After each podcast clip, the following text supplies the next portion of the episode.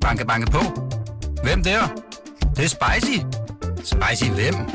Spicy Chicken McNuggets, der er tilbage på menuen hos McDonald's. Badum, bom, tji.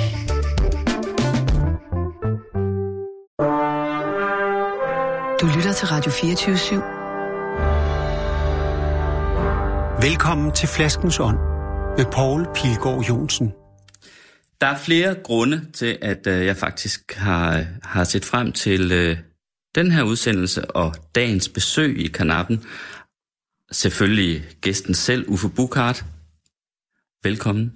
Tak. Altid så svært at vide, hvad man egentlig skal, hvilken betegnelse man skal sætte på dig, men nogle gange står der modemand i... Øh, Ja, Så- så. ja det, det er i hvert fald sådan meget, øh, det er jo et bre- bredt begreb, ikke? ja. Skal vi ikke det, bare sige det så? Det kan vi da godt sige. Du, hedder, du er modemand nu. Ja, tak. Øh, og den anden grund, det er jo det, vi skal drikke. Ja. og så egentlig en tredje grund også, fordi det er jo nok den smukkeste flaske, Ja. vinflaske, der overhovedet eksisterer, Ja. som den øh, vin, og det er en champagne, øh, er inde i, som vi skal drikke i dag. Og det var jo på din bestilling. Du ville gerne have Perrier Chouette, luksusversionen Belle Epoque, og sådan en har jeg skaffet. Ja, altså når du spørger, så får du jo et svar, ikke? Ja. Og det var, øh, når, altså, så tænker man, hvad er det for et tidspunkt, øh, vi laver det her på? Og det er sådan en sen eftermiddag efter arbejde og sådan noget. Der er jeg ikke, til, der er jeg ikke så meget til rødvin og sådan noget. Det er sådan noget, man drikker senere i, i hvert fald, hvis du spørger mig. Mm. Øh, det er et rigtig dejligt tidspunkt at drikke champagne på. Sådan sent eftermiddag. Mm. Ikke at jeg gør det så meget. Og så, så bare for lige at fortælle historien omkring uh, Peugeot, øh, flasken her, altså jeg, jeg, jeg, det startede med, at jeg forelskede mig i den visuelt. Altså jeg er jo ja. et visuelt menneske, så, så, så alt, hvad jeg øh, beundrer og, og, og har en hang til, det starter et eller andet sted meget ofte med det visuelle, og det gjorde det faktisk også med den her flaske. Men jeg har jo kigget på mange champagneflasker, og jeg har set bunden af mange af dem i mit liv. Men øh, den her øh, smagte jeg, fordi jeg synes, etiketten var smuk. Så viser det sig så, at øh, jamen, altså, jeg synes, at det er noget af den bedste øh, champagnesmag, jeg har haft i munden. Øh, og, og, og dermed så går æstetik og smag jo så lige pludselig op i en højere enhed, og så kan det jo nærmest ikke blive bedre. Og nu får du den simpelthen i munden igen. Værsgo. Ja, det er dejligt. Hallo. Men den er her. og- Skål. Kan godt jeg har blinke også. Skål. Tak.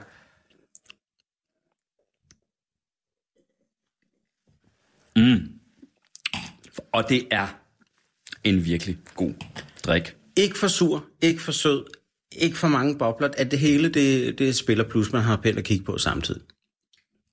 Må jeg være sådan lidt øh, læreragtig fortællende her om øh, flasken? Øh, fordi der er faktisk en meget sjov historie Ja. med netop... Som sagt, flasken er ufattelig smuk, øh, og det er det egentlig... Øh, vi skal tilbage til, tror jeg, slutningen af 50'erne, hvor det her champagnehus, Perrier Chouette, så fandt ud af, som så mange andre champagnehuse, at de skulle også have en øh, luksus cuvée. Øhm, og det er selvfølgelig også en forretningsmæssig idé, og det var meget øh, betegnende, at det var direktøren for Champagnehuset og marketingdirekt, marketingdirektøren, Ja. der, hvad skal man sige, fik den idé, og så gik de til kældermesteren, ham der laver vinen, og så havde de fundet den her gamle flaske, som på en eller anden måde stod øh, i kælderen, eller i et støvet lokale i, Per- hos Chouette i Champagne i Frankrig. Øh, der havde de haft den her flaske stående, som var skabt i, jeg har faktisk lige skrevet det ned her på min blog, øh, i, øh, i t- 1902 af en øh, fransk kunstner, eller en, øh, ja, øh, ja, en øh, formgiver, som hed Emile Gall. Og det er jo sådan en rigtig art nouveau med ja, de er her anemone blomster. Og det er jo ikke engang en etiket i virkeligheden, altså øh, som vi normalt forstår en etiket, for de her, den her, de her blomster, de ranker, de slynger sig jo omkring. Ja, og de er malet på. Flasken, de er nemlig nu malet nok på. printet på, ikke? Men Lige de er malet præcis, på. Og det, øh, altså, øh, det minder mig jo allermest om, fordi det er jo en bestemt, øh, også sådan en kunstretning, kan Ja, man sige. Belle Epoque, altså, Belle Epoque, ja. som er der i begyndelsen af det 20. århundrede i Frankrig med ja. Ja. alle de... Altså, hænger faktisk et, kan du se det nederste billede derovre? Altså, Altså, på væggen, det er en en, dame fransk, tøj på. Ja, en fransk kunstner. Det er en lille en, for jeg har ikke råd til en stor. Men han hedder Enjol Ra, øh, og han var også en af de meget øh, han, øh, hotte kunstnere dengang. Og der malede i sådan den der stil, som jo er lidt det samme, ikke? Altså, øh, Belle Epoque, Art Nouveau, øh, hele den her periode. Altså for mig er det noget af det mest dekadente. Jeg tror også, den tid i Ja. Paris har været sindssygt dekadent med alle kunstnerne og så videre. Og, øh, og så, når jeg kigger på flasken, så minder det mig om... Øh, altså jeg elsker jo Paris af mange grunde, mm. men øh, jeg elsker jo i særdeleshed øh, metrostationerne og skiltene øh, omkring metrostationerne, de gamle. Fordi de ser jo sådan der ud. Det gør de. det minder rigtig meget om det, sådan nogle øh, planter, der slynger sig om hinanden. Præcis. Og det de så sagde, øh, direktionen der og marketingdirektøren, det var til kældermesteren, ham der skulle lave vinen, det var, at han skulle prøve at lave en vin, der på en måde afspejlede den her finhed og elegance, øh, der var over flasken, fordi den er dekoreret sådan. Og det er jo det, der er lykkedes her. Så altså, altså flasken i, kom før vinen? Ja, lige præcis. Nå. Ligesom i historien om din forelskelse i den her champagne. Flasken kom før vinen. Men er det ikke fantastisk? Jo, det er. Og, men så laver de jo faktisk, altså lykkedes dem at lave en vin, som jeg synes, altså totalt går op i en højere enhed med flasken, fordi den er jo ikke sådan intens og voldsom. Nej. Den er fin og elegant, og det er sådan finesse, ikke? Den er meget afstemt. Det, er, det smager skide godt. Vi drikker noget mere. Vi drikker lidt Skål. mere. Og hvor mange flasker har du? ja. En. Nå. Jeg har Altså, sagt den sådan med champagne, at for mig er det et eller to glas, øh, så, så kan jeg ikke rigtig mere champagne, faktisk, for at være helt ærlig. Øh, det kunne jeg i gamle dage. Men øh, nu er det sådan ligesom min, øh, min begrænsning. Ja, men så kan det være, at det bliver glas tilbage til mig i aften. Prøv at høre, Uffe Bukart. Øhm, ja, jeg har gået og tænkt lidt på, hvordan, hvor, vi, hvor vi egentlig skulle begynde den her samtale henne, ikke? Øhm, fordi hele det der med æstetikken, øh, det, det er jo, som vi nu er begyndt med i virkeligheden, mm. i form af, af, af glas, eller flasken, ikke? Øh, det er jo ligesom din métier, det er det, du lever af. Øh, at kunne. Og du har kunnet det i mange år, ikke? Altså, du er Jamen, 52 nu. Jeg har jo sådan lidt øh, Hvor for stadig være ret 30, hot. 30 års jubilæum-agtigt i forhold Og til du har stadig branche, på pulsen, ikke? Ja, ellers kan man godt lukke butikken, kan man sige. Ja. Altså, øh, alt hvad jeg laver er jo ligesom drevet af det nye. Du laver shows, ikke? Og reklamekampagner. Og, Jamen, skal jeg lige forklare, og hvad jeg egentlig render Ja, over? Fordi ja. det, det, det er faktisk, hvis, hvis jeg får en borddame eller en bordmand for den sags Ja. skyld, øh, som ikke kender mig, så, så øh, og også dem, der kender mig, så, så er de meget forvirret omkring, hvad det egentlig er, jeg laver. Mm. Ganske kort. Øh, så så øh, kan man sige, så, så i scene sætter jeg jo både øh, mode og interiør, men det kan man jo gøre på mange forskellige måder. Det gør jeg så i forhold til billeder, i forhold til imagekampagner og så videre for forskellige firmaer. Øh, men jeg gør det også i forhold til shows og events for den sags skyld. Og det kan jo være øh, rigtig, rigtig mange forskellige ting. Øh, og så laver jeg et magasin, der hedder Dansk Magasin, som har 17 år på banen, som er et internationalt modemagasin. Det, det er sådan hardcore avantgarde mode, øh, og dermed også et meget smalt magasin. Det er også derfor, det kommer ud i hele verden. Så er der trods alt der er nogen, der køber det. Præcis. Nå, men det var godt, at du fik det forklaret på den måde. Jeg vil nu alligevel lige vælge at det der æstetiske ligge, og så øh, starte et andet sted, nemlig i Åben Rå. Ja. Med dig som barn. Fordi Ja, det var jo ligesom der, det startede, kan Jeg kan ikke lade være med at forestille mig, hvordan du har været øh, som barn, da du gik rundt der. Øh, nej, altså hvis vi starter med det visuelle, så, så skal du forestille dig en meget, øh, så skal du forestille dig en grydeklipning, mm. som var... Øh, Hov, du er også uddannet frisør. Ja, ja. Ja, nå, ja, ja. til. Jamen, det, det, jo, det jo sådan, det, hele, det hele startede. Det varede ja. så ikke så længe med, med, med det, men det var, det var et meget godt øh, starttrin øh, Mm. for mig. Men øh, Rødklip. en, en, en, en, en lille øh, øh, fregnet gut med øh, grydeklip, jeg tror nok, ja, de fleste troede, jeg var en pige. Mm. Øh, det var min mor, der klippede mig. Øh, Det, det gik sgu ikke så godt, altså. Og, øh, og jeg havde, jeg vil ikke sige, at jeg havde en problematisk barndom, men jeg var meget øh, sådan en enspænder, og jeg legede ikke med de andre børn særlig meget. Og jeg vil ikke i børnehave, og, og det kom jeg så heller ikke. Øh, og, så, så jeg, det var sådan en meget ensom barndom, men det var det positivt ment, det var sådan, jeg gerne ville have det. Mm. Så øhm, der tror jeg nok, at min, min, min, min familie ligesom gjorde det rigtige. De, skulle ikke, de, de vidste godt, de ikke skulle proppe mig i en børnehave. Jeg var sådan en, der gik rundt og, og lavede mine egne eventyr i haven, og hvor jeg nu var. Og meget sammen med min mor, og i særdeleshed min farmor og farfar, som så var der, hvor jeg, hvor jeg blev passet, når min mor skulle på arbejde. Det er sjovt for mig at høre, fordi det er fuldstændig den samme historie øh, som mig. Det med børnehaven. Jamen, jeg, altså, jeg vil heller ikke i børnehave. Når jeg siger det, så, så, så, så synes folk, det er meget underligt, at man ikke har gået mm. i børnehave. Det ved jeg ikke, om du også oplever. Øh, og det er jo underligt i dag, fordi det er jo, der, der skal alle børn jo åbenbart i institution, men det tror jeg faktisk ikke, de skal nødvendigvis. Jeg skulle i hvert fald ikke. Altså, jeg tror, jeg gik derop i, øh, i børnehaven i 14 dage eller 3 uger. Og det har, jeg kan ikke huske det selv helt. Men jeg har fået fortalt, at hver gang, at øh, døren blev åbnet, så smuttede jeg lige ud. og så gik jeg hjem. Det kunne man gøre i den lille by, jeg kom fra, ja. kommer fra. Ikke? Øh, der var vel, hvad var der, 700-800 meter hjem. Ikke? Så gik jeg hjem. Og ligegyldigt var mange gange. Jeg blev sat derop, og så gik jeg hjem. Ja. Jeg ville simpelthen ikke være i børnehave, og til sidst så sagde mine forældre, nå okay, altså, det må vi opgive det her. Ja. Drengen, han vil ikke i børnehave. Og hvis jeg skal sige, hvorfor jeg ikke ville det, så tror jeg egentlig, at det var noget med, jeg, jeg, ved, jeg tror måske, det var noget med det sociale. Jeg tror ikke, at jeg synes, det var let at være sammen med de andre. Nej, børn. det er præcis sådan, jeg havde det. Altså. Øh, jeg havde svært ved at tale med andre børn og øh, lege med andre børn. Øh, og, og der var ikke noget øh, ondt i det. Øh, jeg gad bare ikke. Det, det, øh, det var ikke noget, jeg havde lyst til. Det var ikke noget, der tiltrak mig. Mm. Og jeg har altid været rigtig god til selv at finde på noget. Øh, men, og, og det var mange gange også bare at klatre op i et træ, og så sidde der og glo i tre timer.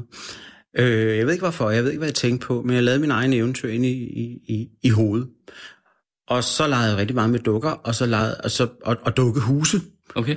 Øh, så man kan sige, det er jo ikke så underligt, at i virkeligheden, i virkeligheden laver jeg det i dag, øh, fuldstændig det i dag, som jeg lavede dengang jeg var fem år. Øh, jeg indretter, og, og, og jeg, jeg leger med dukker, kan man sige, i forhold til alle de modeller, jeg, øh, jeg arbejder med. Øh, det er det, jeg laver. Mm. Det var sådan, det var. Så det, det, det er det mest naturlige for mig overhovedet. Øh, altså, det, det job, jeg har i dag, det, det, det er jo bare kommet af en helt naturlig person, der er ikke så forceret i det overhovedet. Mm. Hvad, hvad, hvad, hvad lavede du? Hvad gjorde du ved de der dukker? Klædte du den på? Eller? Ja, ja klippet håret af dem, ikke? Og så, du klippede håret af dem? Ja, ja. Nå, det, det, altså sådan nogle Barbie-dukketyper, ja, ja, eller hvad? Ja, jeg fødte i 67, så det var 70'erne, ikke? Og så jo. der var jo, der var jo det, det kunne jeg også mærke på min mor, der var jo en revolution, ikke? Altså, BH'en var jo for længst brændt, og, og håret skulle være kort, og, og, og kvinder måtte godt være lidt mere... Øh, lidt mere som mænd, forstået på den måde, de godt måtte tage magten. Men det, det, det betød jo også, at de klippede håret af os med BH'en. Altså, så det gjorde mine Barbie-dukker selvfølgelig også. Jeg fulgte det, min mor og min søster gjorde. Okay. Øh, og, og min mor blev skilt på det tidspunkt, og, og, og var alene mor. Det var ikke, øh, specielt i Åben Rå, hvor jeg kommer fra, var det højst besynderligt der i starten af 70'erne at blive skilt. Øh, jeg, jeg, jeg gik på en skole, øh, da jeg blev 6-7 år der, øh, Rukoppelskolen, som havde 800 elever. Det var en kæmpestor skole, øh, i hvert fald for vores by. Øh, og jeg var, mig og min søster var de eneste skilsmissebørn på det tidspunkt at det var meget, meget eksotisk. Jeg tror, vi, vi var sådan meget, øh, vi blev verdenskendt på skolen, fordi vi var, vi var dem, der var blevet skilt. Mm. Øh, så, nå ja, så tilbage til Barbie-dukkerne. Altså det skulle de selvfølgelig afspejle, den der, øh, den her frihedskamp, øh, eller kvindekamp, der var på det tidspunkt. Okay. Ja. Jeg havde en fest. Ja. Yeah. I Splendid Isolation. Fuldstændig. Og hver ja. gang der kom en eller anden dreng eller pige fra vejen øh, over, og, og vi lege med mig, så låste jeg mig inde på badeværelset, eller gemte mig i et træ, eller et eller andet. Jeg kendte jo alle kringelkrogene i haven. Så du gemte dig og, simpelthen og for øh, kammeraterne? Ja, kunne ikke holde det ud. Altså, senere har man jo fundet ud af, at altså, det, det, det, der er jo en betegnelse, der passer til det, jeg, hvad man siger, jeg fejlede. Jeg følte mig ikke unormal. Men i dag vil man jo nok sådan i socialt regi betragte mig som unormal, hvis man kan sige det sådan. Det er jo en form for social angst, og den har jeg stadig. Den bærer jeg stadig rundt på. Men nu social har bare, angst? Ja, nu har jeg bare lært at leve med den. Altså, det er ikke noget, jeg laver det, jeg laver, hvis jeg ikke kan snakke med folk. Nej, det er lige det, jeg sidder og tænker på, at det må da være lidt øh, en, hvad skal man sige, uhensigtsmæssig lidelse, når man laver det, du gør, som er jo ekstremt udadvendt på mange måder med ja, ja. og... Men ja, det, det handler i virkeligheden, Paul, så handler det om balance, fordi hvis du, jo, jo mere udadvendt jeg skal være, jo mere har jeg så øh, egentlig bare brug for at sætte, sætte, øh, sætte i banken på den anden side, det vil sige isolationen. Øh, jo mere har jeg brug for at være alene. Så hvis jeg kan balancere det, så, så er det fint. Men jeg er altså sådan en, hvis jeg skal sidde til sådan, du ved, et, et bryllup, hvor man sidder ned i ved det samme bord i fem timer, ikke? Ja. Der skal der i hvert fald op og gå to ture. Ja. øh, af et kvarters varighed, for ellers kan jeg ikke gennemføre det. Nej, det kender jeg godt. Jeg, det, jeg, jeg, jeg kan simpelthen ikke, jeg kan ikke. Jeg kan heller ikke. Og, og, Men nogle gange bliver der set lidt skævt til en, fordi at, at man sådan en flakke, der hele tiden skal... Der er hele tiden urolig eller restløs, ikke? Jamen, jeg har faktisk begyndt at sige det. Øh, I al øh, fred og fordragelighed, inden det bliver en, en, en, en ting som man, som man lægger mærke til. Så siger du skal bare vide, det er sådan, jeg har det. Det er ikke, det er ikke dig som borddame, eller hvad, hvad det er. Øh, det, det, er. det er mig, der er anderledes. Men jeg har så fundet ud af, ved at øh, altså de sidste fem år af mit liv har jeg talt om det. Det er jo ikke noget, jeg sådan har bragt på banen. Og nu har jeg talt om det. Jeg kan huske, at jeg nævnte det i masser af monopolet på et tidspunkt i forhold til et, øh, til et dilemma, vi skulle øh, beskæftige os med. Øh, der får man jo smidt alt muligt i hovedet. Øh, og så kom vi til at tale rigtig meget om det, og der fik jeg sådan et hav af beskeder fra folk efterfølgende på Facebook og, og, øh, og mails osv. omkring, at de havde det fuldstændig på samme måde. Så Paul, vi er ikke alene. Nej, det, jeg tager, det finder man jeg nogle gange ud af. min uh, kuglepen her i bare, bare begejstring over have en, lidelsesfælde her. Jeg tager den lige igen. ja. Nå, men jeg tror nok, jeg finder på undskyldninger. Altså selvfølgelig, første gang, så kan man jo bare lade som om, man skal øh, på toilettet, ikke? Oh, men det skal man jo ikke. Men det kan, også, det kan også være en telefonsamtale, ikke? Altså, for eksempel, ikke? En vigtig ting, man lige skal have ordnet. Den slags. Ah ja. skål. Ja, skål. Det, det er, jo, det er jo så lidt uartigt, ikke? Men hvordan var du så egentlig i skolen? Jamen, jeg kan huske, at, at de første de første måneder, der blev min mor nødt til at gå med. Jeg skulle jo i skolen. Altså det vi så besluttede var, at, eller ikke vi, øh, jeg stridede jo bare imod, øh, man besluttede, at jeg øh, så godt måtte komme et år senere i skolen, og så blive inde hos min farmor, hvor jeg blev passet om dagen et år mere. Og det var noget med at stå derinde og bage franskbrød og, og hygge sig og, og være, være med min farfar ude, han var maler, og sådan noget. Og det, det var en fest. Øh, men da jeg så først kom i skole, så blev min mor nødt til at gå med. Jeg sagde jo ikke et kvæk til nogen. Jeg sagde ikke noget. Øh, øh, jeg kunne slet ikke, jeg kunne ikke holde ud at være der. Men øh, så begyndte det at gå bedre. Jeg fandt også ud af, at der var nogle ting, jeg var god til. Der var også nogle ting, jeg var dårlig til. Altså, jeg var totalt talblind, så alt, hvad der hedder matematik mm. og sådan noget, det var fuldstændig øh, håbløst med mig. Men alt det sproglige og dansk, og, og så fandt jeg faktisk ud af, at, øh, det var noget, jeg godt kunne lide specielt at skrive og sådan noget. Så, så pludselig fik jeg det sjovt. Og så, så begyndte jeg også at have nogle holdninger, og, og, eller det har jeg altid haft, jeg har bare ikke sagt dem på det tidspunkt. Og begyndte jeg at sige noget, øh, og så havde jeg det egentlig meget sjovt med det. Det var, jeg legede stadig ikke med nogen. Du var stadig indspærret? Stadig øh, sådan socialt afstumpet, kan man sige, øh, og gik direkte hjem fra skole øh, på bartær, som man jo gjorde dengang. Men altså, det, lyder som om, at du så var god i skolen i virkeligheden. Hvis du øh, var hvis du tager, formulere hvis du tager og... matematikken fra, ja. øh, så ja. Og så blev jeg så, øh, jeg tror det man i hvert fald dengang kaldte en stræber, øh, så blev det sådan en ting for mig at være god i skolen. Okay. Øh, jeg lavede rigtig mange lektier. Jeg var sådan meget flittig, men jeg er i det hele sådan en ret flittigt menneske. Jeg har aldrig set det at arbejde som nogen straffer, heller ikke at lave lektier. Altså, jeg, det er sådan noget, jeg hygger mig med. Og det er jo meget nemmere, når man ikke skal noget, når man ikke skal hverken til springgymnastik eller guitarspil. To af de ting, jeg har prøvet i henholdsvis 5 og 3 minutter. Øh, jamen, så har man masser af tid til at lave lektier. Øh, så jeg blev sådan lidt en, en nørd. Ja. Så kom du i gymnasiet? Ja, det gjorde jeg så lige efter. Var du også dræber der? Ja. Okay. Og fik god eksamen? Ja. Jeg ville på Niels Brocks handelsskole herover. Altså, så var jeg lidt over i Australien for at, at være udvekslingsstudent der. Det ændrede i, i den grad mit liv. Altså, i Australien blev jeg social, for det blev jeg nødt til at være. Jeg tvang okay. mig selv til at tage den tur, simpelthen for at lave om på, på det her med det sociale. Du tvang dig selv til at tage til Australien? Ja, fordi... For at lave om på din asociale måde at være på? Ja. Var du bevidst om det? Fordi jeg, jeg var godt jeg var bevidst omkring, at enten så skulle jeg blive forsker eller bibliotekar eller et eller andet andet, hvor jeg kunne forholde mig øh, i, øh, i ro øh, og uden at skulle kommunikere med for mange. Og ellers så fik jeg styr på, på det der med det sociale. Og så jeg, jeg skulle have styr på det her med at være bange for at tale med andre mennesker. Men hvorfor tænkte du, at det ville være bedre at rejse til Australien for det? Øh, jeg kunne ikke, øh, for mig var det ikke nogen mulighed at ændre det, øh, der hvor jeg var. Okay. Der var jeg simpelthen for, for fastlåst. Øhm, og så, jeg var jo ligesom... Var det en stor by, du rejste til? Det var Ja, Melbourne. Melbourne. Ja, Okay. så det var det, øh, jeg tror, det er det største kulturschok, jeg nogensinde har fået. I hvert fald at rejse fra Åben Rå til Melbourne, det er alligevel... Øh, det er something else. Mm. Øh, og så selvfølgelig med et andet sprog, og man kender ikke det eneste menneske, men det var det, var det der var nødvendigt at gøre øh, på det tidspunkt, for at jeg kom ud af, af den her øh, boble, øh, jeg var i. Øh, så det gjorde jeg, jeg smed mig selv ud i det, og det var, øh, det var, det var dybt angstprovokerende, selvfølgelig. For jeg kunne ikke lide det. Men, men hvordan gjorde du? Altså, Jamen, så jeg smider mig jo ud i en ek- ekstrem situation her, hvor jeg bliver nødt til øh, at, at, at, at forholde mig til andre mennesker. Altså, jeg har en værtsfamilie, jeg skal mm. øh, kunne fungere med. Jeg har en ny klasse øh, i, på en high school, jeg skal kunne forholde mig til, og, øh, og det skal blive et godt år. Og jeg øh, har en, øh, en, en helt klar vilje i forhold til, at jeg vil forandre mig. Altså, jeg vil ikke, jeg vil ikke leve det her isolerede liv længere. Og der har jeg sådan fået blod på tanden på en eller anden måde. Øh, det var første gang, jeg var ude at flyve i øvrigt. Altså turen fra København til Sydney.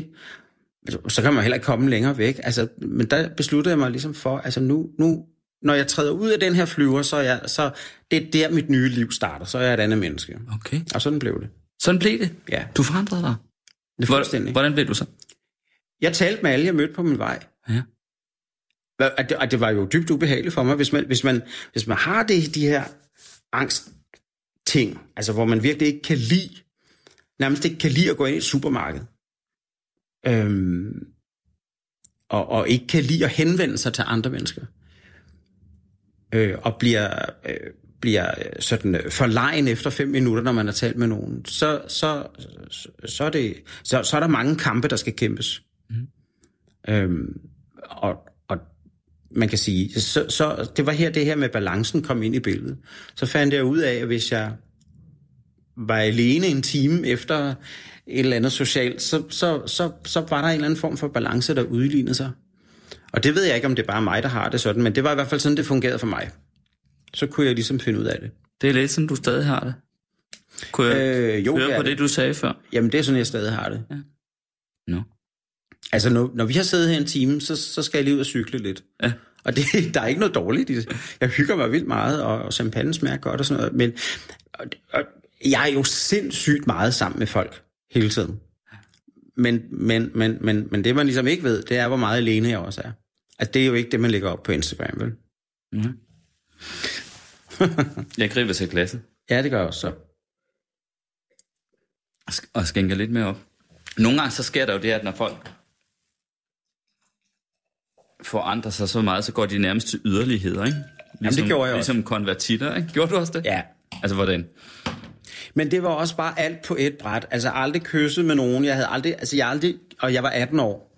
Øh, og, og, og lige pludselig på det her år skulle alt prøves. Altså alt. Så du gik fra at kysse 0 til at kysse virkelig mange på kort tid? Ja, og fra, altså du ved, øh, øh, øh, øh, også min første seksuelle oplevelse, den, den skulle ikke være med en, den skulle være med to, og sådan noget. Du ved, det, det, Mænd eller kvinder? Ligesom det havde bygget sig op. Det var øh, kvinder på det tidspunkt. Jeg vidste ikke bedre. Øh, senere er jeg jo ligesom øh, kommet på andre tanker, kan man sige, ikke? Og har jo siden spillet på det lyserøde hold, men, men ja, sådan er det blevet. Men du ville, Mange år- mange år efter, Så du faktisk. gav den virkelig gas, altså. Og så ville du heller ikke på Niels Brock, da du kom hjem, måske? Jo, så ville jeg på Niels Nå, Brock. så ville du ja. faktisk. Og det, øh, så gjorde jeg gymnasiet færdigt, så ville jeg på Niels Brock. Øh, øh, egentlig ikke fordi, at, øh, at øh, lærerne var bedre eller noget, men bare fordi jeg havde hørt om, at øh, deres fester var de bedste. Og dengang, øh, da jeg var blevet sådan... Jeg, altså efter øh, Australien blev jeg simpelthen en festabe. Øh, det var ligesom, at jeg skulle kompensere for alle de år, hvor jeg sidder oppe i et træ, eller klippe en, en barbie skaldet og ja, så blev jeg ret vild, faktisk. Og at det var også sådan der, jeg begyndte at drikke alkohol, og sådan det havde jeg slet ikke rørt ved. Det skete alt sammen i Australien. Så, så tak til Australien. Jeg har faktisk været tilbage øh, flere gange siden. Elsker det land. Men når du nu havde sådan en fin studentereksamen, og sådan, så kunne, øh, altså, så kunne du måske være blevet alt muligt, kan man sige. Hvorfor Ja. blev du så lige frisør, som jeg ved, Jamen, du blev jeg, først? jamen, jeg gik på Niels Brock, fordi at nu skulle, jeg, nu skulle det jo blive til noget stort. Øh, og jeg, jeg havde gode karakterer. Så og dengang skulle man faktisk have et ret højt snit for at komme ind på Niels Brock. Ja, der, det var nogle helt andre systemer dengang. Men det kom jeg. Og øh, det er så mens jeg går der, at jeg finder ud af, at øh, altså, jeg, jeg, kan ikke, øh, jeg, jeg kan ikke sidde bag et skrivebord. Jeg kan ikke... Øh, jeg kan ikke sidde på en direktionsgang, eller, altså det, det, eller et hjørnekontor for den sags skyld, hvis det skulle gå hen og rigtig godt. Altså det, det kan jeg i løbet af det år på Niels Brock mærke, fordi der er jeg sammen med, med nogle mennesker, som, som gerne vil have en, hvad man sige, en direktørkarriere på en eller anden, på et eller andet plan. Øhm, og øh, der bliver jeg klar over, at jeg faktisk tilhører en helt anden gruppe, og at øh, jeg skal bruge min hjerne på en anden måde, og jeg skal bruge mine hænder. Øh, og jeg, skal, jeg, jeg, jeg slet og ret skal udtrykke mig på en anden måde. Og det, det, jeg skal udtrykke mig kreativt. Og det øh, munder så ud i, at jeg i læseferien, hvor jeg skal afslutte det hele, øh, går ned i, på det tidspunkt, byens smarteste salon, som hed Monroe, som er en frisørsalon, hvor alle de smarte kom, øh, og sagde, at øh, her vil jeg gerne i lære. Og det, det kom jeg så. Okay. øhm, men, men øh, Altså, der altså, altså kom små, du, du kom bare ind direkte Ja, efter gaden? gjorde jeg, jeg, hvad? havde, jeg, og jeg lignede sådan en, der gik på Niels Brock øh, i 80'erne. Mm. Det her, det er sådan slut 80'erne, så jeg havde brede skuldre, og jeg tror, jeg havde matinik eller boss eller sådan noget mm. på, og hornbriller øh, og, og pagehår. Øh, sådan meget pomeret. Øh, Det var krævet nogen selvtillid, bare været ind og sige, at man ville have et, øh, et arbejde, eller i lære. Ja, specielt fordi, at jeg var helt forkert øh, stilmæssigt i forhold til den salon, hvor, hvor alle var øh, afbladet og havde mærkeligt avantgarde-tøj på. Altså, der var jeg jo altså, fuldstændig fejlkastet. Der var 20 medarbejdere derinde. Det var sådan en af de store salonger. Øh, og det var lige der, hvor punk øh, jo var blevet meget sådan kommercialiseret, og alle havde stridthår, og øh, jeg var helt fejlkastet. Og det tror jeg nok, chefen derinde synes var vildt morsomt. Han sagde, det der, det må jeg prøve. Sagde han, det, det må jeg simpelthen prøve. Du får tre dage til at overvise mig om, at... Øh, fordi de, de, de, de, øh, de manglede ikke nogen elever. Øh, men jeg tror, salongen gik godt, og derfor så var der måske en eller anden form for overskud. Øh, han sagde, du får tre dage til at overvise mig om, at du er den rigtige til at starte her. Øh, og det var i læseferien, så jeg skulle samtidig også øh, læse om aftenen og sådan noget. Så, han sagde, så du skal komme i morgen. Og det gjorde jeg. Øh, Men ja, du havde selvfølgelig klippet dine Barbie-dukker derhjemme. Ja, ja. Men ellers havde du ellers klippet Jamen, jeg nogen, var jo ikke... Altså, i virkeligheden var jeg mest interesseret i at komme til at, hø- at, tilhøre et bestemt miljø. Ah, Og du ville simpelthen ind i eliten i virkeligheden. ja, og Ja, det var, det simpelthen var vel det, på, fordi på det var vel eliten, der kom Fuldstændig. på Monroe, ikke? Fuldstændig. Det Eller var i alle, Monroe-salongen der. Ja, det var... Det var, det Hvem var kom, hvem kom der? Jamen, det var alle modellerne. Ja. Det var, altså, de klippede øh, øh, alle pigerne fra, fra, fra, fra de modelbureauer, der nu var, var der dengang. Mm. Det var skuespillerne, det var poeterne, altså Paul Borum for eksempel, ja. sådan en som ham kom og fik afbladet sit hår en gang om ugen og så videre. Han havde det var handicap. nogle, Ja, det havde han også. Og det var, det var nogle vildt, vildt spændende mennesker. Så man kan sige, jeg, jeg, jeg ville i virkeligheden bare gerne entrere et miljø, og, så, så, og samtidig skulle man jo så gerne lave et eller andet. Mm. Øhm, og så tænkte jeg, at det var et godt starting point. For jeg tænkte, jamen hår, det, det kan jeg jo i hvert fald sikkert godt finde ud af at klippe. Mm. Og øh, ja, det var noget, jeg altid havde interesseret mig for. Øh, ja, og så, så var det jo bare sådan, det blev. Men på de tre dage, altså den forandring, der skete, skete på de tre dage, der kunne jeg nærmest ikke selv følge med. Altså jeg ændrede simpelthen stil på tre dage. Jeg husker, at jeg sad til mine sidste eksamener på Niels Brock. Der havde jeg noget meget anderledes tøj på, end jeg, jeg havde haft det ugen før. Hvad, hvad tror du, du kunne have haft på der? Nå, jamen det var på det tidspunkt, det var harmsbukser, og det var, det var øh, jeg, jeg havde faktisk allerede købt sådan en stor træhalskæde, kan jeg huske, jeg havde, jeg havde på, for det gik man med derinde, og så gik jeg ned i Lars Børnstræde og købte sådan en. Øh, så, så lige pludselig blev jeg også et dårligt fedt til, til Niels Brock. Jeg kan huske, at da, da jeg så endelig fik den hue på, så, øhm, jamen så, så var jeg over alle bjerge mentalt. Hvilket årstal er vi i her? 89. 89, ja. Det er meget sjovt, du siger, du havde haremsbukser på. Var det ikke det, du sagde? Ja, Haremsbukser. senere blev det jo til nederdel og sådan noget, ikke? Ej, men nu skal du bare høre noget af det. Fordi jeg, jeg kom fra Aarhus, efter jeg var færdig på journalisterskolen i 92, så kom til København, ikke? Ja. Og da jeg, når jeg gik på øh, Krasnopolski, så var der en periode, hvor jeg gik i sådan nogle, hvad hedder de, jellerbar? Eller sådan nogle, sådan nogle lange, altså sådan nogle skjorter, der gik helt ned, til, øh, Ah, ja. ned over knæene. Ja, sådan marokkansk inspireret. Ja, som ja. jeg købte, jeg rejste meget til Tyrkiet dengang.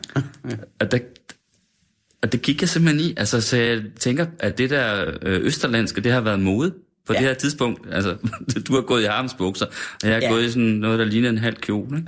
Jamen altså efter 80'erne, der start 90'erne, der kom grungen jo, men, men, men der var sådan en periode, hvor det hele var meget, øh, meget øh, bohem-inspireret, og, og dermed også øh, Tyrkiet, øh, øh, Marrakesh og, og, og sådan noget, øh, kom ligesom ind i modebilledet på en eller anden måde. Øhm, det var også der, Davy og Mikkelsen på en eller anden måde arbejdede sig op øh, og, og, og, og fik den her bohem-stil til, til, til Danmark og i særdeleshed København. Øh, så det var en dille og lange kæder. Men så kom Jean-Paul Gaultier og sådan nogle jo vildt på banen med Madonnas spidse bryster og nederdele til mænd og sådan noget, og så skulle man det. Gud, ja, vi har været frontløbere. Jo. Ja, I har vi det. Skål. Skål det, Bukar. Det er dejligt, ikke? Jeg, jeg har sådan for fornemmelsen, at der har også været noget ved det der dekadente, der har tiltrukket dig.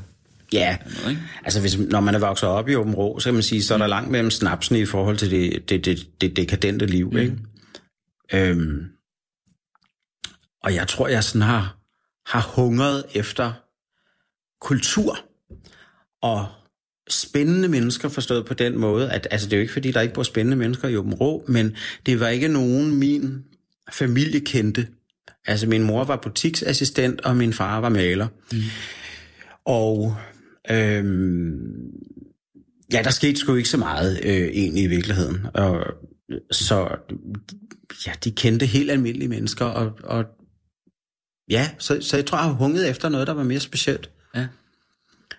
Øh, og så, så må man jo opsøge det. Det kan jo ikke være anderledes.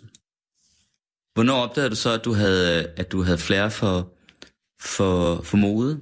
Og for så ting sammen, kreere ting? Øh, Jamen det, det opdagede jeg faktisk, øh, det opdagede jeg i Australien. Øh, Og jeg opdagede også, hvordan jeg kunne øh, rundsnakke min øh, skoleinspektør på skolen til, at jeg i hvert fald jo ikke skulle gå i skoleuniform. okay. Øh, fordi det kunne jeg ikke, når jeg var fra Danmark. Øh, så kunne jeg ikke være ligesom alle de andre. Øh, og så... Øh, altså, jeg vil bare lige forklare, hvad, hvad, hvad, hvad den skoleuniform var, fordi det var jo, det var jo varmt, ikke? Og det var, så det var shorts og lange strømper til knæene, laksko, eller sådan en form for laksko, øh, og så var det en, en blø, lysblå skjorte med slips og en jumper ud over med V-hals og så en lille hat. og jeg var 18. Øh, og, og indeni følte jeg mig som punker, og så der var no way, at jeg, jeg kunne gå i det. Og så sagde jeg, jeg kan godt gå i, i skjorten og så, men, men jeg, jeg kan ikke have de her shorts og lange strømper på. Der, der bliver jeg nødt til bare at have jeans på, og det, det, det kunne han på en eller anden måde godt forstå. Det lykkedes at at overbevise ham om Jeg det. kom fra frihedens land, mm. kan man sige. Og øh, så fik jeg lov til at have jeans på, til stor forarvelse for alle de andre elever. Og dem begyndte jeg så at klippe i, så de blev sådan hullet og snittet, og altså punk var jo stort på det tidspunkt, og, øhm, og der, der fik jeg mange sådan tilkendegivelser på, at det var cool og sådan noget. Og Vi var altså i en storby, vi var i Melbourne, og der følte jeg ligesom, at øhm, jeg sådan var med på noget. Øhm, Ja. og så tog jeg den derfra. Det var min første. Det lyder som om, du allerede der har opdaget, hvad hedder det, hvor meget øh, en til, øh, hvad skal man sige, øh, yder øh, fremtoning betyder. Ja, det var min Altså, claim. hvad ens fremtoning gør ved andre mennesker. Ja, Det opdager du simpelthen der. Ja, det opdager jeg der. Fordi at, øh, jeg har ikke gjort noget øh, væsen ud af mig overhovedet på nogen måde, øh, før jeg, jeg kom dertil. Det var også fordi, at man lander i en stor by, så er der nogle helt andre muligheder, og nogle helt andre butikker. Men det er jo på en måde det, du har beskæftiget dig med resten af livet. Ja, det, det- der med, altså, hvor, Ved du hvad, Paul, det er så nemt et eller andet sted, øh, og, og, og meget hurtigt, øh, hvad kan man sige, efterlade et visitkort, bare ved at folk de kigger på dig. Ja. Øh, og, og, og dermed prøve på en eller anden måde at kommunikere en lille bit smule om, hvad, hvad man er for en fisk. Det er så nemt, hvis man bare lige gør sig umage i fem minutter. Så, så øh, det har jeg faktisk brugt hele vejen gennem livet øh, siden. Og jeg synes, altså hvad man sjovt. egentlig kan bruge sin fremtoning til? Ja, altså. fordi du kan bruge den, det er jo, det er jo et kommunikationsmiddel, øh, ligesom alt andet. Og øh, jeg synes, det er tåbeligt, at man ikke... Øh, at man ser, der er jo mange mennesker, der ligesom ser ned på det der med at bruge lidt tid på sin fremtoning. Øh, ja, og det, det bliver jo, betragtet som sådan lidt overfladisk. Ja, det gør det jo. Det gør det jo. Men, øh, Hvorfor er så nogen som dig sikkert også, at nogen bliver betragtet som sådan nogle overfladiske nogen, ikke? Jamen altså, så snart man beskæftiger sig med noget som helst, der, der, har, øh, der har med mode at gøre, så bliver man jo betragtet som overfladisk. Jeg, jeg, synes jo jeg synes overhovedet ikke, mode er overfladisk. Hvis du, hvis du ikke fuldstændig følger med, følger med i, hvad der sådan sker i verden, øh, politisk og på alle andre øh, områder, så kan du ikke finde ud af at lave mode, fordi mode skal afspejle præcis, hvad der sker i tiden, og held, øh, forhåbentlig en lille smule før det overhovedet sker. Mm. Ellers er du ikke god til det. Så at, at beskæftige sig med mode og interiør og sådan noget, der, der, der skal du hele tiden være øh, orienteret. Og du skal faktisk også, synes jeg, have en holdning til tingene på en eller anden måde. Ellers kan du ikke, øh, ellers kan du ikke arbejde med det. Så bliver du ikke god til det. Så bliver det overfladisk. Mode er jo en spejl af verden. Et spejl på verden på en eller anden måde. Det er sådan, jeg har set det. Mm. Øh, så jeg synes ikke, det er overfladisk, når man gennem sit, øh, sin fremtoning prøver at kommunikere et eller andet øh, omkring, hvem man er. Det synes jeg, der er øh, intelligent, mm. faktisk. Det er et sprog. Men der kan så også, eller ikke nødvendigvis men, men, men og, der kan jo så også ligge en, hvad skal man sige, et øh, manipulatorisk element i. Ja. Altså at man kan få tage, man kan tage sig ud på en eller anden måde. Man kan få andre mennesker til at tænke mm. øh, om nogen, at de er sådan måske ligefrem gøre. Altså, du, du lyder faktisk som en, der er lidt god til at manipulere, allerede så havde jeg tænkt på før. Ja. At du kan få ham der, skoleinspektøren i, i, i Australien, til ja. at acceptere, at du i stedet for at gå i den der skoleuniform, øh, kan gå i kårebukser, som du sådan underkøbet for lov at klippe af. Altså, ja, der var ikke være, meget tilbage af dem. må være god til at, på en eller anden måde. Øhm, er, er du det? God til at manipulere? Ja. Det er du? Ja. Okay. Det er jeg. Øh, og det skal man jo være, hvis man vil begå sig, synes jeg. Altså det, I det for mig verden, igen, er det, det er ikke noget ondt. Nej. Det er ikke ond manipulation. Øhm, altså det samme skete faktisk, hvis vi lige er tilbage i, i, i, i frisørsalongen, hvor jeg altså, min eneste beskæftigelse, Paul, på det tidspunkt, var at klemme mig ud. Og jeg var bare elev, ikke? så jeg skulle bare i gulvet. Mm. Men så tænkte jeg, jeg kunne lige så godt øh, være en, man taler om. Man kan, jeg kunne lige så godt være, have en eller anden fremtoning, som gør, at folk husker mig. Fordi øh, så kan det jo nærmest være ligegyldigt, hvor dygtig jeg er til at klippe, ikke? så vil folk gerne klippe sig af mig. Altså, du skal huske på, der sådan start 90'erne, der var, der var det ikke så vigtigt, om man så godt ud. Der skulle man bare se anderledes ud. Og det, var lidt, det er lidt en anden æstetik, end der er i dag. Men øh, jeg, jeg brugte al min tid på at kreere looks, kan man sige, og så møde op klokken 8 om morgenen på salongen øh, og ligne et, øh, et juletræ overdekoreret juletræ. Og, øh, men, men det blev også en succes, fordi folk husker mig. Øh, og, Hvordan var du sådan overdekoreret? Jamen, jeg havde jo simpelthen så mange smykker på, og, og, og, og en lille hat på sned, og en, mm. og en lille rygsæk i, øh, i pels, og jeg ved ikke, hvad jeg lignede, men, men det hele gik jo op i en højere enhed øh, på en eller anden måde, og det var, det var, en, det var den ene halvdel af den person, jeg var. Og den anden halvdel, det var ham der, der sad og kiggede ind i væggen og bare ville have noget fred. Men, men, men ham den anden, han fik frit løb i de timer, jeg var på salongen. Og det affødte faktisk, at øh, en af direktørerne fra TV2 fik øje på mig, da de skulle lave en, en tv-udsendelse, der hed Deluxe, som skulle køre hver torsdag på TV2, og spurgte, ville komme til casting. Fordi altså, jeg må jo vide noget om mode, siden jeg så sådan ud. Mm. Og, og jeg, jeg så også vild ud. Og jeg kom til casting og fik jobbet, og det er jo sådan, jeg startede på tv. Så der er i hvert fald ikke nogen, der skal komme og sige til mig, at, at hvis man gør noget af sin fremtoning og, og er ærlig omkring den, altså man skal jo kommunikere det, man er, og ikke det, man ikke er. Man skal ikke lyve. Øh, så, så... så kan man komme langt med den måde, man ser ud på. Ja. Det... Så er der jo nogle mennesker, der nok vil sige, jamen altså, på høre, det handler da om, hvordan folk det indre er, hvordan folk er indeni, og ikke om, hvordan de ser ud. Jamen det her, det handler jo om, at, at du kommunikerer, hvordan du er indeni. Mm. Og det er der ærligheden kommer ind i billedet. Altså mm. hvis du kommunikerer noget, du ikke er inde i, øh, så bliver det dybt forvirrende. Og så skuffer du folk, så snart øh, du åbner munden, ikke? Mm-hmm. Øh, jeg ville gerne kommunikere en form for fanden i voldskhed, vildskab. Øh, for det var sådan, jeg var på det tidspunkt. Øh, når jeg havde parkeret angsten, ikke? så var jeg ret vild. Og det ville jeg gerne kommunikere, at øh, jeg ikke kun gik til grænsen, men jeg, jeg også godt kunne finde ud af at gå over den, og øh, sådan stilmæssigt. Øh, Levede du også vildt? Nej. nej. Øh, det, altså, det kan man ikke sige. Øh, ikke i forhold til, hvad jeg gjorde senere på okay. Ibiza og sådan Altså, nej, ikke på det tidspunkt. Okay. Men, det, Men du kom jeg, til at leve vildt senere? Jeg, jeg levede jo vildt i forhold til, hvad jeg havde gjort. Det er klart. Og nu nævner du Krasnopolski. Mm gode, gamle, hæderskronede mm. Krasnopolski. Altså, det var jo min kantine. Altså, det var der, jeg spiste hver aften. Det var der, jeg stod og hang i baren i weekenderne. Det var der, jeg lavede mit første modeshow. Øh, Jomatic var, ja. var jo også et sted, kom, nedenunder. Ja, det var diskoteket nedenunder, hvor man, øh, man kunne nærmest kun have sort tøj på der, ikke? Øh, så det var min, det var min, det var mit miljø. Ja. Godt. Og der drak man altså ikke champagne dengang. Nej. Hvad drak I så? Guld eller hvad? Øh, nej, jeg har aldrig været så meget til øl. Øh, vi drak Susa. Susa? Ja. Okay. Altså dobbelt. Var du allerede sprunget ud der, som det hedder, som bøsse? Eller havde det både mænd og kvinder? Eller hvad?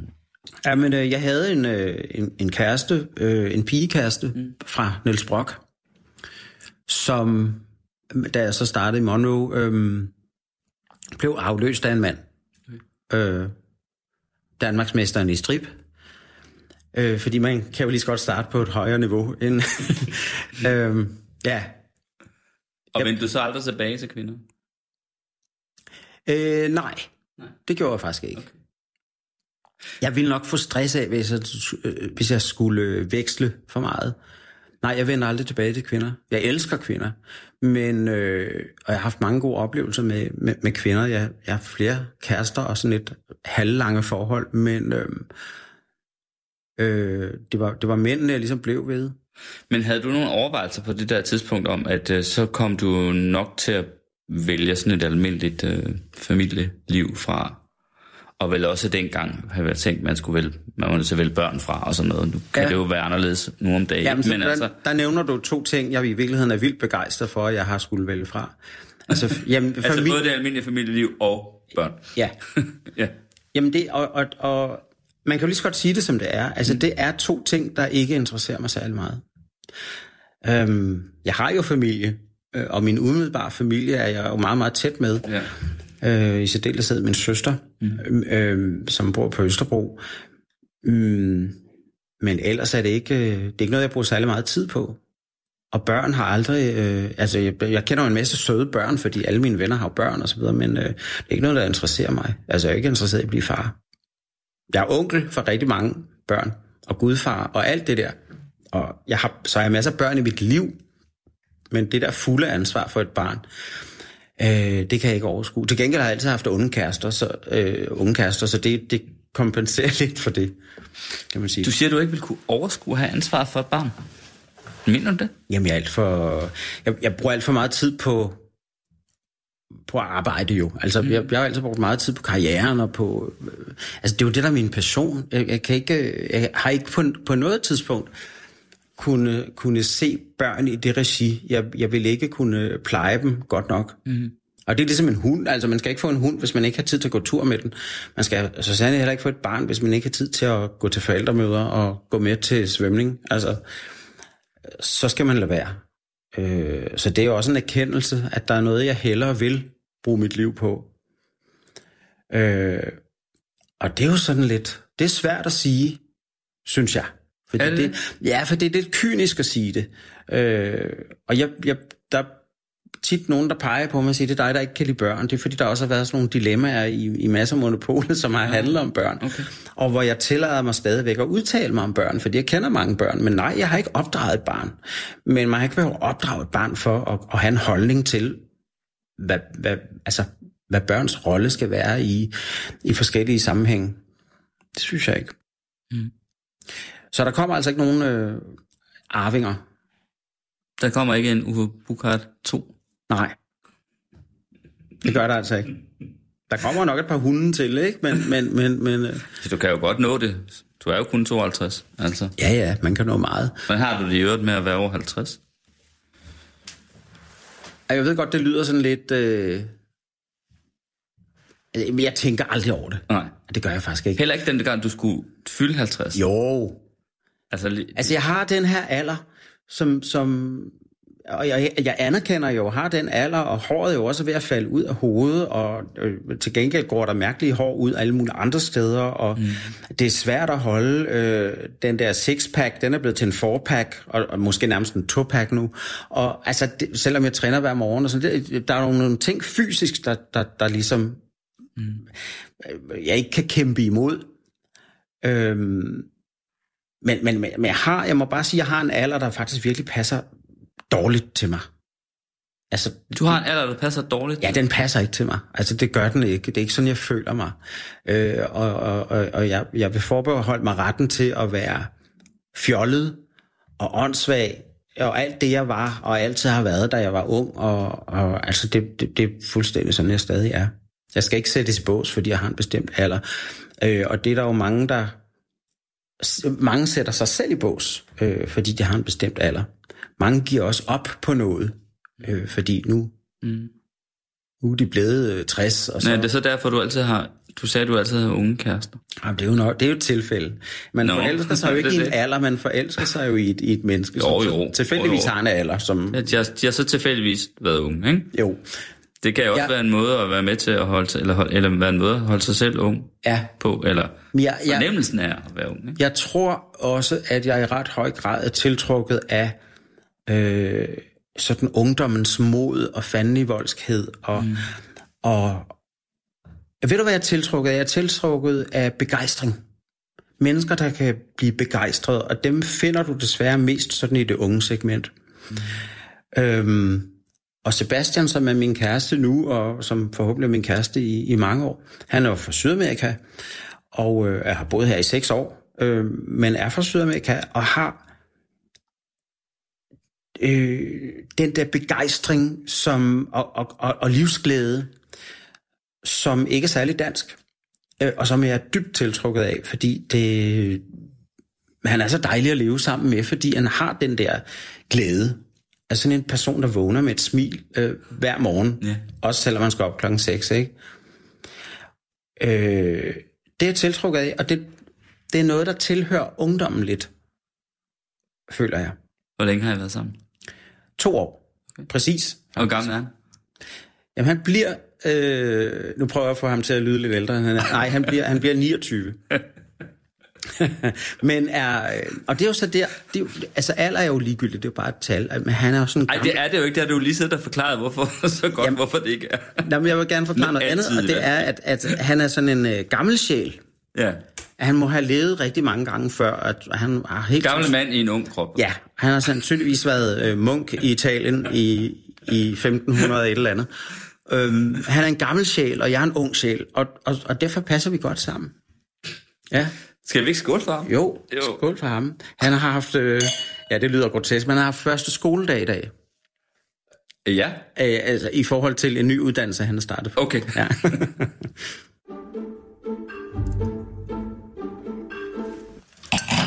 Men apropos dine kærester, Uffe Bukart, ikke? Ja. Så er der sådan faktisk en ting, jeg har tænkt på, jeg vil spørge dig om. Fordi når man nu læser lidt op på dig, ikke? ja. Så kan man jo godt, altså så har det jo ligesom, fremgår det, at du har haft nogle kærester, og du har også drevet virksomheder med den, og så er du holdt op. Ja. Eller så er I gået fra hinanden, men I er blevet ved med at, øh, at drive virksomhed sammen. Ja. Hvilket fik mig til at tænke, at øh, du er nok en, der er rigtig god til at blive ved med at have et godt forhold til dine kærester. Ja. Alle, alle mine øh, ekskærester, altså jeg har kun haft sådan nogle lange forhold. Ja. Øh, det er ligesom det, jeg er til. Hvor er lang, altså det er Jamen, mange år. øh, de, de har alle sammen været sådan mellem 5 og 8 år. Okay. Yes. Øh, og, og jeg er... Altså, mine, mine ekskærester, det er mine, mine bedste venner. Ja. Øh, bortset fra en, han var et rigtig røvhul. Men øh, det er et langt foredrag. Men, men al, alle de andre øh, er mine bedste venner. Øh, og det er jo sådan, når, netop når man holder sin 50-års fødselsdag, ikke? Der, det, det holdt jeg på, nede på, på Ritz i Paris, hvor vi selvfølgelig drak øh, den her champagne også. Belle. Ja. Mm. Øhm, og, og der ville jeg kun have, det var en sådan weekend på Hotel Ritz, hvor jeg ville have 10 mennesker med. Det er med hardcore at skulle vælge 10 individer ud, sådan fra venneporteføljen og bekendtskabsporteføljen. Og øh, tre af dem var ekskærester. Ja. Og det siger sådan lidt om det. Altså, de, de er sådan helt inde i, i, i kernen. Ja. Tætte, tætte venskaber. Jeg har også virkelig altid udfoldet alt, hvad jeg kunne af, hvad hedder, for at for at opretholde forholdet til kærester, for et godt forhold til kærester. Da jeg fyldte 50, så foregik det her. Og der var vi altså mere end 10, der var vi, der var vi 110 eller sådan et eller andet agt, ikke? Men der var altså også øh, en del, eller i hvert fald mange, nogen ekskærester med, af de lange, om jeg så må sige, ikke? Fordi jeg kan slet ikke forestille mig et liv, altså hvor de mennesker, man har elsket, ikke er der men, længere, men, ikke? Man men, huske... men der er jo masser af mennesker, der ikke har det sådan, og ikke kan finde ud af det. Det var der, jeg vil spørge dig om det. Altså, hvordan, altså, synes, er det, er det også et stykke arbejde, man skal gøre for at blive ved med at, at, at være sammen med de her mennesker? Eller hvordan har du kunnet gøre det? Altså, jeg synes nogle gange, jeg har skulle arbejde for det, eller hvad skal man sige, der kan jo komme alt muligt ind. Nye kærester, der måske ikke synes, det er særlig sjovt, at uh, hun bliver stadig ja. uh, har noget med ekskæresten at gøre alt det der, ikke? Altså, så nogle gange kræver det faktisk arbejde, ikke? Altså, og det gør man jo så, fordi det faktisk er vigtigt for en, ikke? Men det var bare nysgerrig på, hvordan du har gjort det. Altså, hvordan har du formået? Jamen, jeg synes grundlæggende, at det er underligt øh, at, øh, at sige farvel til et menneske, sådan 100 procent, som man har haft et, et, et liv med, som man har brugt mange år af sit liv sammen med, så er der jo sådan en grundlæggende kærlighed, som ikke forsvinder. Mm. Altså, jeg elsker alle mine ekskærester. Jeg, jeg skal bare ikke være kærester med dem mere. Øh, og så tror jeg også, det handler om, at et forhold ligesom er afsluttet. Øh, du ved, det, når den ene går, så er det jo ikke særlig sjovt. Og, og der har jeg så været så heldig, hvis man kan sige det på den måde, dreje det rundt på den måde, at øh, forholdene har været færdige. Og så er det jo ikke noget problem. Mm. Så skal man lige have sådan en øh, karens, karensperiode, ikke på tre måneder, øh, hvor man lige sådan ikke ser så meget til hinanden. Og så kan man ligesom starte på en frisk. Mm. Øhm, men det kan man jo ikke, hvis man ikke er færdig. Det skal man ligesom være. Jeg tror, det er det, der er hemmeligheden. Men, men det er underligt ikke at bibeholde et menneske i sit liv, som man har delt så mange gode ting med. Det synes jeg, det er. Og det, og det handler altså rigtig meget om vilje. Hvorfor, ja, det, det er helt enig med dig i. Det gør det lige præcis. Men hvorfor tror du egentlig, det er vigtigt for dig? Hvorfor det er vigtigt for mig? Mm. Ej, det, er jo, det er jo fordi, altså, hvor mange mennesker kender i bund og grund ens sådan grundakse fuldstændig. Ja. Hvis man har boet sammen i et sted mellem 5 og 8 år, så kender man fandme hinanden. Og det, det, det har jo en værdi, som, som er sindssygt svært at opbygge med andre øh, mennesker. Så, så det venskab kan jo ikke andet end at blive... Hvis du har den grundsten, og, og man kan se bort fra de fadæser, der måtte have været i forholdet. Og det kan man, hvis man, hvis man er et fornuftig menneske, synes jeg. Ja. Så har man jo et fan, fuldstændig fantastisk fundament for at komme op på next level i et venskab. Fordi hvordan skulle man kunne bygge det op med et venskab? Man er jo ikke sammen hver dag med en ven. Mm. Og derfor synes jeg, man starter, man starter på 100 et eller andet sted med, med sådan en ekskæreste, medmindre man har gjort hinanden ondt. Men ellers starter man på 100. Øh, og så når man op på 120 ret hurtigt, ikke? i stedet for at man starter på 0. Ikke? Mm. Så ja, og, så de venskaber er jo fantastiske i dag. Men jeg har jo to bare... firmaer. At det ene er Dansk Magazine, der er jeg sammen med Kim Greno, øh, som var kærester med ja. i mange år. Og, øh, og, og den anden hedder øh, Jens. Øh, ham har jeg Darling Creative Studio med. Og, Darling Creative ja. Studio. Så, så, så de to firmaer, jeg har, dem, ja. dem har jeg sammen med to ekskærester, faktisk. Men prøv, det fungerer ja, glimrende. Ja, det, det kan jeg anbefale. men, men det er bare fordi, jeg kan også enormt godt lide tanker om at tænke på, altså jeg, hvis jeg nu skal prøve at slå en stor bue her, øh, eller lave en linje vi begyndte med at snakke om, ikke, altså Uffe der, havde lille Uffe, der gemmer sig for, at øh, der ikke skal komme nogen andre mennesker og nogle kammerater, noget som helst, ikke? Øh, og er en enspænder alene og så videre. Og i dag så omgiver du, forsøger du ligesom at omgive dig med alt øh, det kærlighed, du så har fået siden da. Altså, eller hvad man skal sige. Ja. Man kan, man kan jo ikke få nok kærlighed. Øhm, Heller ikke nok champagne, efter min mening.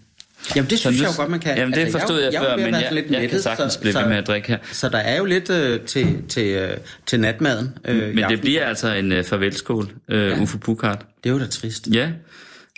Peter Lindskov, Ja, ubønhørligt, når der er gået 55 minutter, fordi øh, det er produceren, fordi så er tiden jo gået. Og jeg skal jo også lige... Jeg skal altså lige at tage et billede af dig. Med den her. Ja, tak. Jeg ved ikke, hvordan du har det. Du er jo lever i en meget billedbordet verden, ikke? Altså, jeg ved ikke, Jo. du har det med bare at pludselig blive taget billeder af her i t-shirt. Altså, jeg, og... jeg er aldrig øh, jeg Men er alligevel. verdens mindst fotogene menneske. og jeg, jeg, jeg kan rigtig godt lide at være på den anden side af kameraet, der Ja, hvor det er mig, der er ligesom det, skal tænkte. styre øh, slaget. Ja, men så fokuserer jeg på, øh, hvad hedder det, på flasken. Okay, så jeg bliver sådan lidt blurry i, i baggrunden. Belle Epoch Det er meget godt. Tak fordi du kom. Selv tak. Du lytter til Radio 24 /7.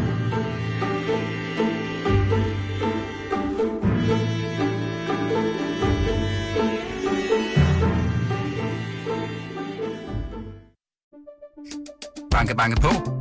Hvem der? Det, det er spicy. Spicy hvem? Spicy Chicken McNuggets, der er tilbage på menuen hos McDonald's. Badum, bom, tji.